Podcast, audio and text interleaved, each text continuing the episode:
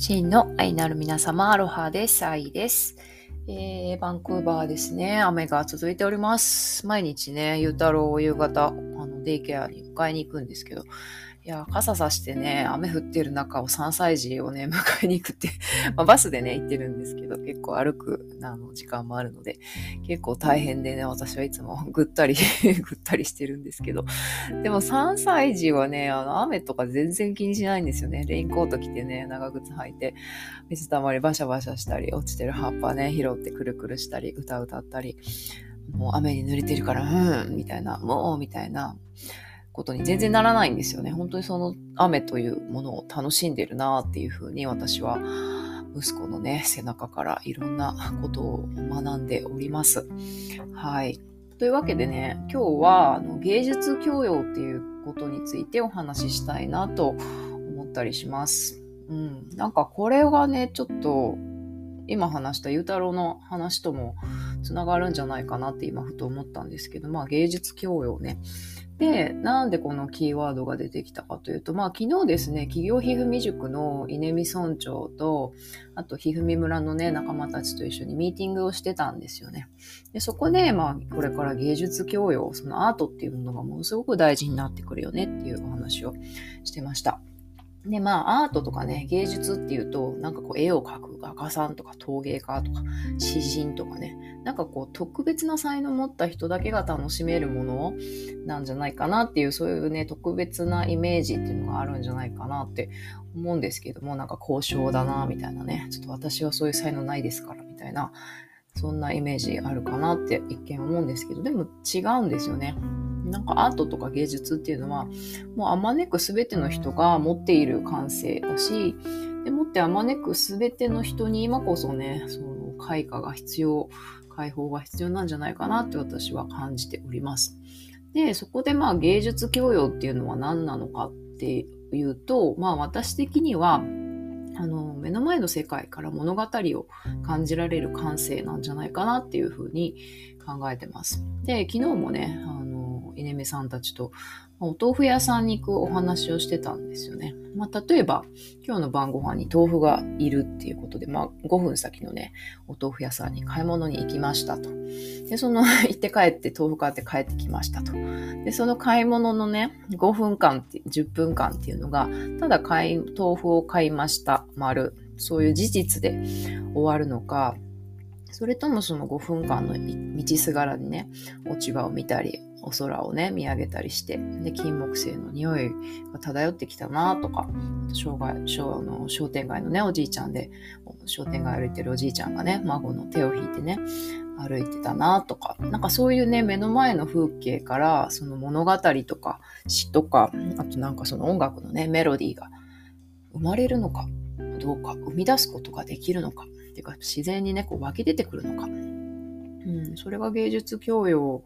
なんじゃないかなって私は感じてるんですよね。で、私たちが存在する世界っていうのは、まあ、同じ世界に存在してると思うんですよ。まあ、もしかしたら SF 的に言うとね、私だけがこれを感じてるんじゃないかみたいな、まあそういうのをいろいろ妄想することもありますけど、まあ、それは別として、この私たちが存在する世界はみんな一緒だと思うんですよね。日本なら日本、バンクーバーならバンクーバー、地球なら地球ってね。まあ、どこにいるかで何をね、体験できるかも違ってくるけど、基本的には同じ。でも、私自身がそこで何を感じるかっていうのは、本当に限りなく自由で無限大なんですよね。だから、同じ豆腐買いに行くっていう体験しても、その一人一人の私が何を感じるかっていうのは本当に全く違うものになってきますよね。だからそのモーツァルトのね曲を聴いてその故郷のね山々の稜線がね頭の中にこうねフラッシュバックするっていうか絵筆がね動くのかとかあとただね縁側に座ってねおばあちゃんがボタンの花がポトッと落ちたと。ただそれだけのことに今日の喜びっていうことを感じられるのかどうかなので、そこの芸術教養っていうものをその自分の中に備えているだけで、本当に人生っていうのは豊かになるなっていうふうに思うんですよね。でもってこれいいのはですね、もうお金かからない 0円みたいな。妄想は0円。感じることはね、0円なんですよね。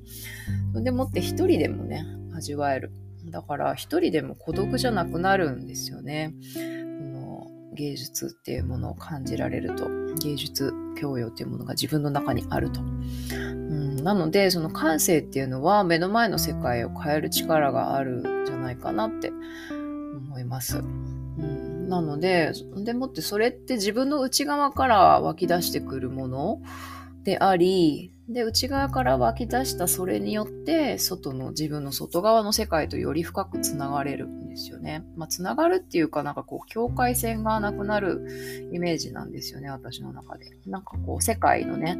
美しさを感じる時って世界と一つになりますよね。まあこれアートというふうに置き換えてもらってもいいんですけど、何か一枚のものすごい美しいね、壮大な絵とか自然、なんでもいいんですけど、その美しさを感じるときに、そこと一つ、それと一つになっているっていう、そんなね、大きな自分、大きな命のね、大きな命との一体感。うん。これを感じられる力っていうのが、これからの時代でね、どれだけ人をね、救うかっていうことをね、私はいつもこう、最近ね、思いを馳せてます。なので冒頭でね、お話ししたゆうたろうはね、楽しそうにね、雨の日の 小道をね、すごくね、楽しんでるのに、私は もう濡れて早く帰ろうみたいな、寒い寒いみたいな感じで、ただのね、雨の帰り道、めんどくさいみたいな感じになってるんですよ。でもゆうたろうにとっては本当にその一歩一歩ね、あの、バシャンって飛び込むそのひとしぶきがね、ひとしぶき、ひとしぶきが本当にね、世界と一体になってるわけなんですよね。そこに時間っていうものとかは本当に介在しない。今ここ、この瞬間を楽しんでる。もうその違いですよね、まさに。はい、ゆうたろう先輩でございます。でで、この芸術教養って世界を感じるっていうことなんですけど、これって、まあちょっと宣伝 宣伝っぽくなっちゃうけど、これってまさに私がですね、合言葉講座でね、お伝えしてることなんですよね。で特にまあ今週の土曜日のね、お昼、日本時間土曜日のお昼にですね、あのコピーライティングと言霊の秘密を紐解く超合言葉講座っていうのをやるんか、やるんですけど、オンラインで。で、これが、まさにこの芸術教養っていうことを私は伝えてたんだなって昨日、稲見村長とかみんなと話してて思って、思って気づいたんですよね。で、これどういうことかというと、まあ、コピーライター、私はコピーライターなんですけど、コピーライターって何ですかって言った時に、コピーライターっていうのは、ものをものとして留めておかないんですよね。例えば1個のコップ、この1個のコップからどんな物語を紡ぐかっていうことをお伝えしてるんですよね。これがコップです。丸で終わっちゃったらおしまいなんですよね。で、まあこれ白いコップですとかガラスでできてますとかこにアロハって書いてますとか、いろいろまあ説明することはね、いくらでもできるんですけども、そう、それだけではなくて、そのコップっていうものが、例えば家族の真ん中にあった時にね、そのコップとはどういう象徴であるのかとか、コップっていうものが一人暮らしのね、テーブル、小さなテーブルのね、上にあった時に、それは何を意味しているのかとか、で、コップっていうものが、例えばオフィスのね、忙しいオフィスのデスクの上にそのコップがあった時に、それは私にね、どういう物語をね、提供してくれているのかっていう、そこを物語を紡ぐ、その物語を想像するっていうことがまさにコピーライターのお仕事やってることなんですよね。で、その想像するっていうことの過程の中に、例えば人の心とか人のその生きる風景の中に寄り添ったりとか、まあそのもののね、成り立ちっていうものに興味を寄せたりとか、これはどんな土でできてて、どんなね、火にね、油、何度の火に炙られてね、どういうふうにね、その色、土のね、性質を変えて、ここ、こういう、このコップというものになったのか、みたいな、そういう成り立ちに興味を寄せたりとかね。あと、まあ、本当に宇宙の果てまでね、思いを寄せたりしてるんですよね、コピーライターって。まあ別にコピーライターじゃなくてもしてるんですけど、うん。なので、本当に細胞の一番小さい単位まで覗く顕微鏡みたいなものと、あと一番遠い銀河まで見渡す天体望遠鏡みたいな、なんかどっちの目も持ってる、どっちの心も持っている。ですよね。それがコピーライターなんだけど、でもまあそれがね、特に別にアートがね、アーティストと名乗る人のものだけではないように、もうコピーライターだけが持ってる特権とか才能ではなくて、本当に誰にでもね、今すぐにもうただここにあることに気づくっていう自分の中にそれがその力があるっていうことに気づくだけでもう世界のね色彩とか感触っていうのがものすごく豊かに、ね、なっていくんですよね。めちゃくちゃ面白いですよ本当に。この妄想力たるや世界のね